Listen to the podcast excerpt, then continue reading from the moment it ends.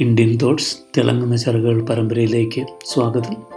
Episode നാൽപ്പത്തിനാല് ഒരേ ചോദ്യം. ഞാൻ ജോസഫ് മറ്റപ്പള്ളി. എല്ലാവർക്കും വണ്ടിക്കൂലിക്ക് നിത്യച്ചെലവിനുള്ളതും കൊടുത്താണ് ദൈവം ഭൂമിയിലേക്ക് വണ്ടി കയറ്റി വിടുന്നതെന്നാണ് മനഃശാസ്ത്രജ്ഞന്മാർ പറയുന്നത്. Arthur Robert Ashe.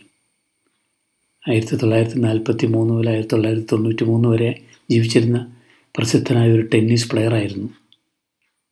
മൂന്ന് ഗ്രാൻഡ് സ്ലാം കിരീടങ്ങൾ അണിഞ്ഞ ഈ അമേരിക്കൻ കറുത്തവർഗക്കാരനെ സ്നേഹിക്കാത്ത വെള്ളക്കാരാരുമില്ല എന്ന് പറയാം. അദ്ദേഹത്തിന്റെ ടെന്നീസ് റാങ്കിംഗ് നമ്പർ വൺ ആയിരുന്നു. ഹൃദ്രോഗ സംബന്ധമായി നിരവധി സർജറികൾക്ക് വിധേയനായ അദ്ദേഹത്തിന് ഒരിക്കൽ കിട്ടിയ രക്തം ഒരു എയ്ഡ്സ് രോഗിയുടേതായിരുന്നു. അങ്ങനെ എയ്ഡ്സ് രോഗിയായ അദ്ദേഹത്തിന് ആരാധകരിൽ നിന്ന് വന്ന കത്തുകളിലൊന്ന് പ്രസിദ്ധമാണ്. ദൈവം ഇത്തരമൊരു മോശം രോഗത്തിന് താങ്കളെ എന്തിനു തിരഞ്ഞെടുത്തു? അതായിരുന്നു ചോദ്യം. അദ്ദേഹം എഴുതി ലോകമാകെ അഞ്ചു കോടി കുട്ടികൾ ടെന്നീസ് പഠിക്കുന്നു. അതിൽ അൻപത് ലക്ഷം ടെന്നീസ് കളിക്കുന്നു.